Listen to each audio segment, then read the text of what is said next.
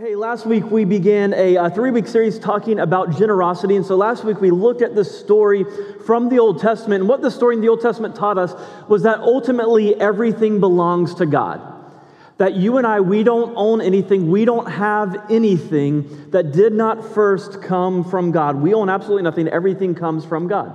Uh, this morning we're going to be in the New Testament. So if you got a Bible, uh, 1 Timothy chapter 6, if you want to follow along, is where we are going to be there. But one of the things we kind of talked about last week is how um, all of us, if not certainly most of us, we want to be more generous people. Right? All of us, if we step back and say, yeah, like I, I want to be known as a more generous person, but as I said last week, if you're like me, that's really, really hard. It's easier said than done. Like, I have a hard time being more generous, and so do some of you. And so the question for this morning is what is stopping us from becoming more generous? Why do we have a hard time being more generous people? And the answer is not like our bank account.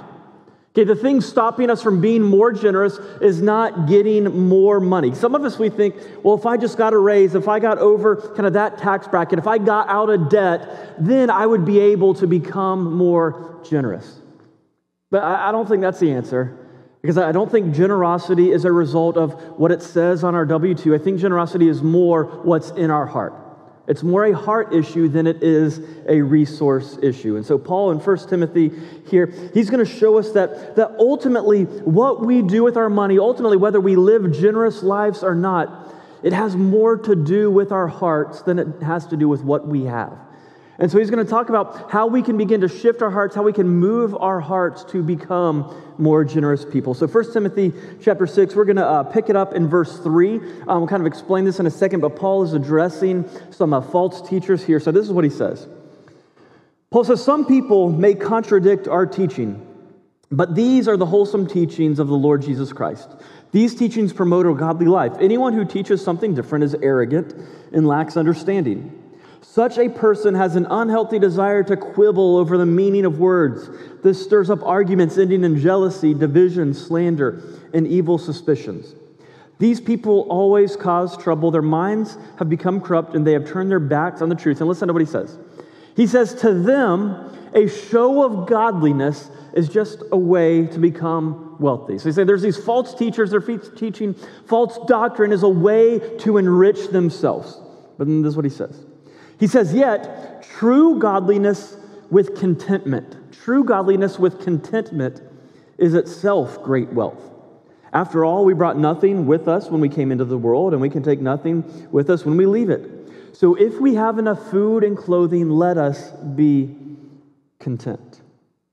But people who long to be rich fall into the temptation and are trapped by many foolish and harmful desires that plunge them into ruin and destruction. For the love of money is the root of all kinds of evil. And some people craving money had wandered from the faith and pierced themselves with many sorrows. Jump down to verse 17. And he goes on, he says, So teach those who are rich in this world not to be proud and not to trust in their money, which is so unreliable. Their trust should be in God, who richly gives us all what we need for our enjoyment. Tell them to use their money to do good. They should be rich in good works and generous to those who need, always being ready to share with others. By doing this, they will be storing up treasures as a good foundation for the future so they may experience true life. So, again, what's going on here is Paul is writing to this young pastor named Timothy, and Paul is addressing these um, false doctrines and these false teachers that have kind of begun to invade the area where Timothy and his church is. And some of these false teachers, they are basically saying, hey, God's purpose for you in life is for you to be rich. These false teachers have God wants you to be rich, so what you need to do is you need to pursue rich, richness. You need to pursue wealth at all cost. And in Paul's whole response here, part of what Paul is saying is he's saying, hey, God doesn't want you to be rich. And at the same time, he's saying, and God doesn't not want you to be rich. What Paul is saying here, we'll see, is he's basically saying, hey, whether you are rich or you're poor, that's irrelevant. Because what God ultimately wants for you is not for you to be rich or poor. What God ultimately wants for you is for you to be generous. Right? What Paul is showing here, God is more concerned about what you have in your heart than what you have in your bank account. So he's saying God wants you to be rich, but not necessarily materially rich. Paul's saying God wants you to be rich in spirit, rich in good deeds. And so Paul kind of lays out, he shows the key for how we can do that, how we can become like that. In verse 6, I'll read it again. Paul said, Yet true godliness with contentment is in itself great wealth. Godliness plus contentment is great wealth. And so Paul is saying here, hey, don't live this kind of lifestyle where wealth and things and material riches are your end goal. Don't just pursue wealth. Paul's saying instead, pursue godliness and pursue contentment. Because, as he'll show us, when we find godliness, meaning relationship with God, and then we find contentment, he's saying that is even better than wealth. What he's saying here is that when, if you, if you really want like a rich life, not material, but a rich life, if you want peace and joy and security and fulfillment and all of these things that all of us ultimately want and long for, Paul's saying, if you want those things, the way to that life, it's not through getting your dream home, it's not through getting a new car. It's not through crossing over that tax bracket. It's not through taking your business public. He says the way to that kind of life that you really ultimately want through godliness, relationship with God, and contentment. So Paul says here, contentment is a huge deal. Now, let's define that so we're all kind of on the same page as we go forward. And Paul defines contentment in verse 8. He says, If we have enough food and clothing, let us be content. That's what Paul says. If you have enough food and clothing, then you can be content. So, contentment is being satisfied with what we have, with what God has given us. It's a mindset that says, if I have the basics that I need to survive, then I'll be okay. If I have just the basics that I need to survive, then I can still have joy. I can still have peace. I can still have fulfillment in life. Now, for us living in America in 2023, apart from the power of the Holy Spirit changing our hearts, it is almost impossible for us to truly be content. Because in our culture, the deck is stacked against us. Because think about this for a moment. In our culture, right, what would happen if tomorrow morning everyone in our society woke up and was content? Like the economy would crash. If tomorrow morning all of us woke up and said, you know what? Yeah, my, my car's old. It doesn't have all the nice new features, but it's good. It's still running, so I don't need a new one. I'll be good. Hey, yeah, my, my clothes are a little worn, but hey, you know, they, they still fit, whatever, so I can make that last for another season. Yeah, my iPhone's not the newest. The camera doesn't look great, but you know what? I can make calls. I can send a text message, so you know, I'll keep it until it breaks. If tomorrow everyone in America woke up and was somehow immediately content, our entire economy would crash. Like we'd be in trouble. And so, literally, there are advertisers who spend billions and billions and billions of dollars every year to make sure that that doesn't happen. Right? Think about this billions of dollars are spent to make sure that you and me don't wake up tomorrow content. So it's hard. This is hard living in the kind of society and culture that we do to be content. But Paul says here, hey, godliness and contentment lead to true wealth, to true riches, to a life with fulfillment and joy and satisfaction. So he says, hey, you, need to learn to live a life where if your basic needs are met, you should be able to be okay, to be content with that. And so what Paul says here is that that contentment, it's really, it's ultimately about being satisfied with what God has already given us, being satisfied with what we have. That's what contentment is, being satisfied with what we have. Discontentment, on the other hand, is thinking that we can never be satisfied until we get what we don't yet have. You see the difference there. So, so let's unpack this real quick. Um, it's, it doesn't mean that you are discontent.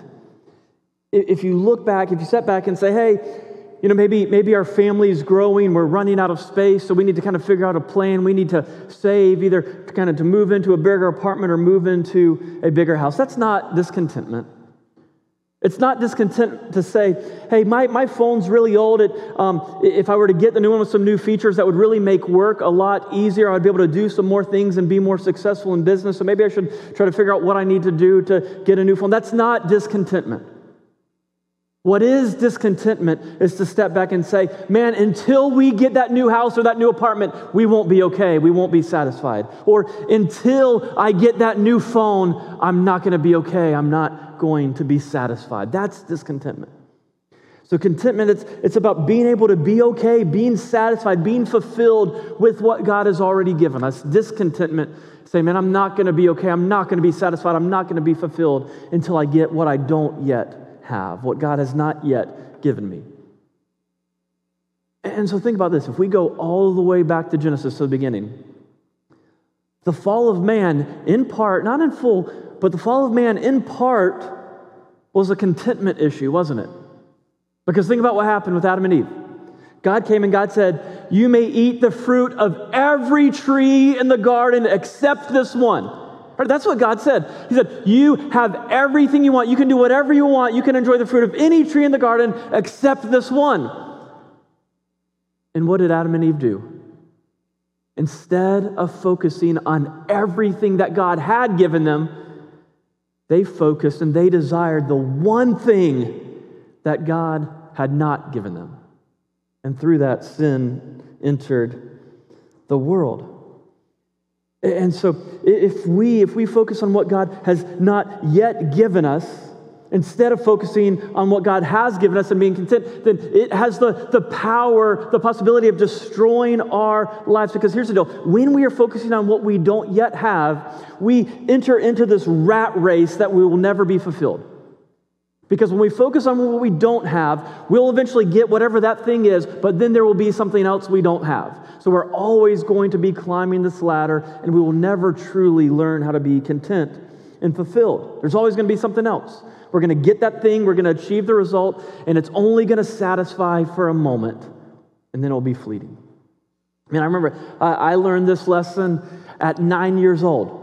Um, growing up, I, uh, we had a Super Nintendo, and my favorite game as a kid was Mortal Kombat. If you're unfamiliar, it's like this fighting game where like you, you fight other people, there's blood and guts everywhere. And my parents were um, really conservative, but for some reason they allowed me to have Mortal Kombat. I still don't understand why. It doesn't make any sense. Like, they wouldn't even let me play with Ninja Turtles because I think someone told them that, like, Ninja Turtles promotes evolution or, like, something crazy. And so I wasn't even allowed to play with Ninja Turtles, but they allowed me to play Mortal Kombat. So we had Mortal Kombat, it was my favorite game. And then um, one year, this new thing came out called the Aura Interactor. I think we got a picture of it.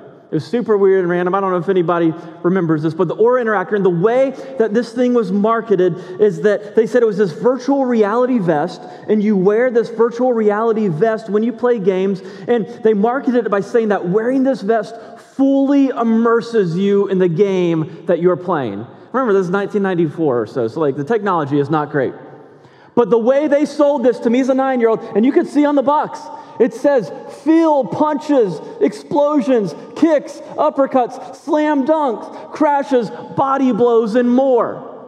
So I saw this and I thought, I need this vest when I play Mortal Kombat. So just playing Mortal Kombat, like just the game itself, like that's not going to cut it anymore. I was like, I want to feel like I am in the game. I want to feel the punches. I want to feel the kicks. Like when Scorpion shoots his little spear hook thing at my character and it goes into his chest and he says, Get over here. I want to feel like there's a spear hook in my chest. Now again, like that sounds awful, but as a nine year old, I'm like, that sounds great. Like that's cool. I want to feel that. So like I, I can't just play the game by itself. I need the aura interactor. And then that Christmas, my grandma, Grandma Clark, if you're watching, thank you. I love you. But that Christmas, Grandma Clark got me the Aura Interactor. I opened it, man, I was going crazy. I was over the moon. So, of course, we pull the Nintendo, we plug it in. I, I put this thing on. My character gets punched and it kind of just like vibrates a little bit. And then my character gets kicked and it just like vibrates a little bit. It doesn't even feel like a punch, it doesn't even hurt. It Doesn't feel like a kick. Like Uh, like, like what's, what's going on? This thing is just vibrating. This is so lame. This isn't doing what it promised. And I was like, this is awful. And I was immediately let down. I was immediately on to something else that I needed to be satisfied. But, but that's, that's how this goes. When, when we look and we try to be, find our contentment in things we don't yet have, when we say, man, that's what I need. If I get that thing, then I'll be happy, then I'll be satisfied, then I can kind of slow down and pause. When we live with that mindset, we're never going to find contentment. We're never going to be satisfied. We're never going to have joy because as soon as we get that thing, we're immediately going to be on to something else. And so Paul says that, that to be content, we have to learn to be satisfied. We learn to be grateful with what God has already given us. That if God has just provided for our basic needs, then not that we aren't working for more, not that we don't have goals or anything like that, but if God has provided for our basic needs, we should be okay. We should be content. We should say, I can be fulfilled and satisfied in that. But then what Paul does here, so he says, godliness with contentment is great wealth. But then what he does is he gives this actually really sobering warning of what will happen in our lives if we don't learn contentment. He says, if we don't learn contentment, then what will happen is we will be controlled by what he calls the love of money. He says basically the two paths are we learn contentment or we are controlled by the love of money. And look what he says about that. Verse 9. He says, But people who long to be rich fall into temptation and are trapped by many foolish and harmful desires that plunge them into what? Into ruin and destruction. Like he's saying this is a big deal.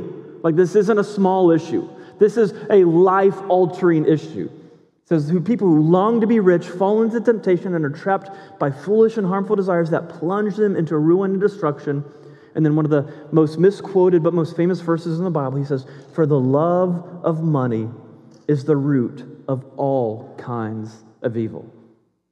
Because the love of money is the root of all kinds of evil. Now let's unpack that, okay? Because again, this is one of the most misquoted verses in the entire Bible because we've probably all heard people um, say, oh, the Bible says money is the root of all kinds of evil. You've heard that, right? That's not what the Bible says. The Bible doesn't say that money is the root of all kinds of evil. It says the love of money is the root of all kinds of evil. So here's what we have to understand Paul is not teaching that wealth is immoral. That's not what he's teaching. Wealth is amoral, meaning it's neither morally good or morally bad. Wealth is neutral. It's just a thing, it's not good, and it is not bad. Now, we can acquire wealth in ways that are immoral, we can acquire wealth in ways that are morally good. We can spend wealth in ways that are immoral, or we can spend wealth in ways that are good. Like, right, you can use wealth to, you know, I don't know, fund terrorism or feed the hungry. It can go either way.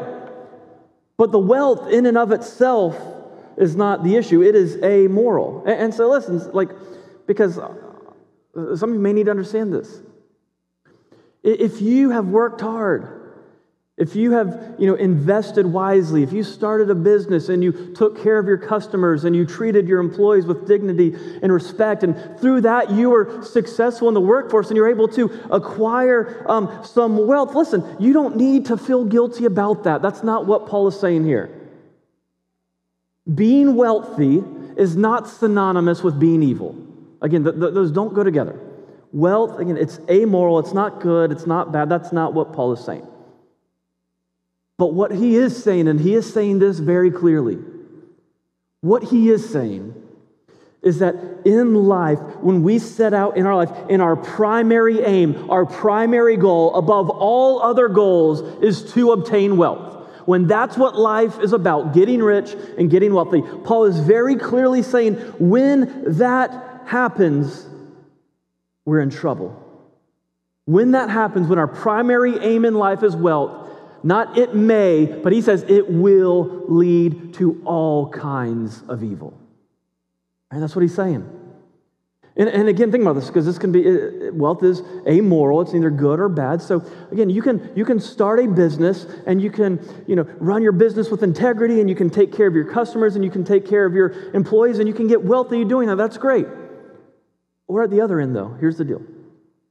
If you start a business and you say, the goal, the end game, the only reason I'm doing this is to get wealthy, if that's your goal to start a business, What's going to happen is you're going to lie, you're going to cheat, you're going to steal, you're going to abuse your employees and treat them like slaves instead of human de- beings with dignity and respect. If that is your end goal, you will do whatever it takes to achieve that goal. You'll do whatever it takes to get more money. And so Paul is saying here, hey, if we don't learn contentment, instead, if we are just pursuing more money and more possessions, thinking that's what we need to be fulfilled, he said that is going to lead down this dangerous, dangerous path where eventually we're going to do anything to achieve that goal of acquiring more. And again, what did Paul say here? He said that path of life ultimately ends in ruin and destruction. There's no way around it. It may take a lot, it may take a while, but ultimately he says that path, that way of living ends in ruin and destruction. So again, there's two paths that Paul kind of lays out here the path of contentment or the path of the love of money setting more money and more things, more possessions is our end goal, thinking that's what we need to be fulfilled, which he says leads to destruction. So, on a practical level, like what can we do? What can we do on a practical level to learn contentment, to learn how to be content? So, go down to verse 17. Paul lays it out pretty, uh, pretty clearly. Verse 17. Paul says, Teach those who are rich in the world not to be proud and not to trust in their money which is so unreliable. Their trust should be in God, who richly gives us all we need for our enjoyment. Tell them to use their money to do good. They should be rich in good works and generous to those in need, always being ready to share with others. So Paul lays it out here. He says that in order to find contentment, in order to turn away from the love of money and find contentment, what we do is we trust in God and we give generously. He's saying to find contentment, you start by trusting God and giving generously. Now, now by the way, because if you're like me, like you read this and he started this out, he says, teach those who are rich in the world. So, so there's some of us who are like, hey, I'm not rich, so it doesn't apply to me. Like I get a pass on this. Here's the deal.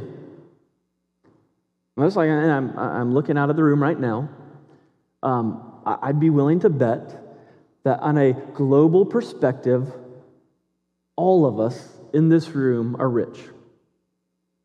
Right now, now whether you make $30,000 a year annually or $300,000 a year annually or anywhere in between that, on a global perspective, you are rich. You may not be like Houston Heights, Garden Oaks rich on that scale, but again, on a global scale, if we line up everyone on earth, all 8 billion people, um, I, I think almost all of us in this room are rich the things we have access to. We are rich. And so when, when Paul says here, teach those who are rich, he's talking to us, Americans in 2023. He's talking to us. Don't, don't try to think that we're excused from this because we're not. He says, teach those who are rich to trust God and be generous. He says, the way that you begin to defeat the love of money in your life is by trusting God and being rich. Now, as we kind of wrap up, for those of us who are followers of Jesus, those of us who have surrendered our life to the lordship, to the kingship of Jesus, let's get kind of practical for a second about what this looks like for us. The Bible shows us that, that trusting God and being generous in this area of money for those of us who are followers of Christ begins with something the Bible calls the tithe. Now, the tithe was something that was instituted back in the Old Testament, and what it was was that the people of God would come and they would bring the first 10% of um, essentially their income. They would bring that first 10% and they would give it back to God. And, here's something that's really fascinating. This area, this idea of the tithe, it is the only time in the entire Bible where God tells us to test Him in something. In Malachi 3:10, God actually says, "Hey, bring me the tithe, bring me the first 10% of your income." He says, "Test me in this and see that I will not provide for you." And, and so, practically speaking, when, when we bring a portion of our income and we give it back to God, and that's what it is. Remember last week, everything starts with God. Everything belongs to God. So when we come and we give to God through giving to support the work of the local church, when we do that, we're not giving to God, we're giving back to God what is already His. We're giving back to God what He placed into our hands. But when we do that, when we, if you are a tither, what is happening is when you are bringing that 10% to support the work of the local church and you are giving it back to God, what you are saying there is you're saying, God, I am trusting that you will provide for me better with the remaining 90% than I could provide for myself with all 100%. Right, that's part of what we're saying when we bring the tithe, when we bring the offering to God. God, I trust that you will still provide. And so the tithe, it's a very practical way for us to trust that God will provide. To step back and say, God, I'm gonna, I'm gonna give this back to you. I'm gonna live open-handedly. I'm gonna give back to you, and I'm gonna trust that you're still gonna care, that you're still gonna provide. I'm gonna trust that my needs will still be met. It's a way to trust God. That's what the tithe is. It's a way to trust God. And listen, maybe, maybe some of you, I'm sure some of you are like me. How many of you, you're not really as much spenders, but you're savers? Like, like yeah, don't be ashamed of that. Like, it seems like every marriage has a spender and a saver, right? Like I'm the saver in our marriage. I hate spending money. I, I just want to put everything away in an account and just watch it grow and be able to retire one day. So the challenge for me right? Is like when when we tithe when we bring that 10% and give it back to god there's times where i look at that money and i think man if we didn't do this if we didn't tithe but we took that money and we put that into a retirement account with compound interest you know over the next 30 years or so that's going to be a big chunk of money. We're going to be able to retire a lot nicer if we didn't tithe but by bringing it to God, it's a way of saying, no, no, I'm going to I'm going to trust you, God. Yes, I could keep that for myself, but I'm going to trust that you will do a better job of providing with 90% than I could provide with 10%. So, so the tithe, bringing that to God, it's a way to trust God, to trust that God will provide for us. Listen, the, the tithe, bringing the tithe to God, it is also a way to very tangibly practice commitment. Because when you give, like when you bring an offering or you bring a tithe to God, you have to stop and, and you think and you realize, okay, like I am giving this money back to God. I am letting it go. I'm not keeping it for myself. And when you do that, there's going to be a moment where you stop and think and you write that check or you go online and you put in your debit card information. You think, man, there's a lot of cool things I could do with that money. Right? Here's the deal. If, if you have not yet made a practice in your life of tithing, of bringing 10% and giving it back to God, listen, this isn't a matter of salvation. It's not a matter of God loving you any more or less. Um, I don't want you to feel guilty or anything like that. But, but here's the deal if you haven't yet done that, and maybe the reason is because you're thinking, well, I, I got some things I need to do first. You know, when, when I get that raise or when I do this, when I'm making more, it will be easier and then I'll do it. That's not true. It's not true. Man, listen, I, I started tithing when I was in college because I heard a sermon. I felt convicted. I felt like that's what God wanted me to do. I was in between jobs. Um, the only income I was making was 75 bucks a week for this um, little gig playing guitar somewhere. And so I started tithing on my 750. I mean, it was easy. Right, that was easy to do because like 750 is like, hey, that's a burrito from Chipotle. Like I'll give up one burrito from Chipotle a week for a guy. And this was like, you know, this was this was, you know, a while ago, back when a burrito at Chipotle was still 750. So the good old days, right? But 750, I couldn't do much with it. So it was easy to do. But then as my income grew and that number, that tithe number, what I gave back became larger and larger, I stopped like, I, if we didn't tithe for a few months, we could actually do some fun things. Like uh, that could be a car payment or a couple months of not doing this and that. That could be a pretty fun vacation. But, but see, by making that choice to bring the tithe, it's a way for us to say, no, no, yes, there's all these other things I could do if I kept that for myself, but I'm going to give it back to God because I'm going to be content with what He's given me. Yes, there's all these things I could do, but I'm going to say, no, God, I trust that you'll provide. And I'm going to be okay. I'm going to be content with what you have already given me. So, Paul says here again, he lays out in this passage that there are two ways for us to live. We pursue contentment, and the way we do that is by trusting God and being generous with our money, or we pursue the love of money, which he says ends in ruin and destruction. As I'm going to invite the band to come back up in a minute, we're going to continue worshiping through song this morning. But um, I, I, just want all of us to take a moment and pause and, and think real quick. First of all, think for yourself and ask God to reveal to you, like, which of those two paths are you on? Are you on a path where you have learned to be content?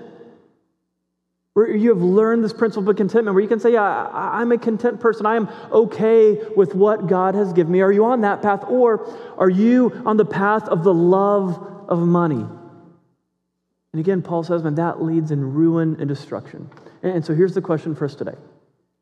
If you're on that path of the love of money, what is one practical step that you can take this week to move toward contentment? What's one step you can take this week to begin trusting God in this area? Trusting God in this area. So maybe if you're a follower of Christ, it's with that whole idea of the tithe, of bringing a portion of your income to support the work of the local church. If you haven't taken that step yet, that is a great first step to begin practicing generosity, to begin practicing contentment. Um, maybe you already do that. Maybe, maybe you tithe, you are very faithful in that, but maybe even just the tithe that's routine for you. You don't feel it, you don't notice it. For you, the tithe isn't even very generous. So maybe there's another step for you.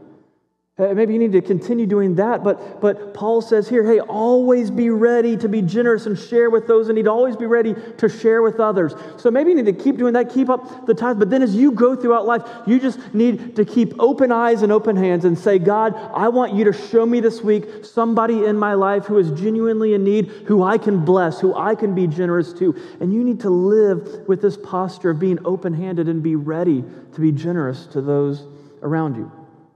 But think about it, just, just ask God to show you what is a step, what is one simple practical step you can take this week to move away from the love of money and start trusting God and being content.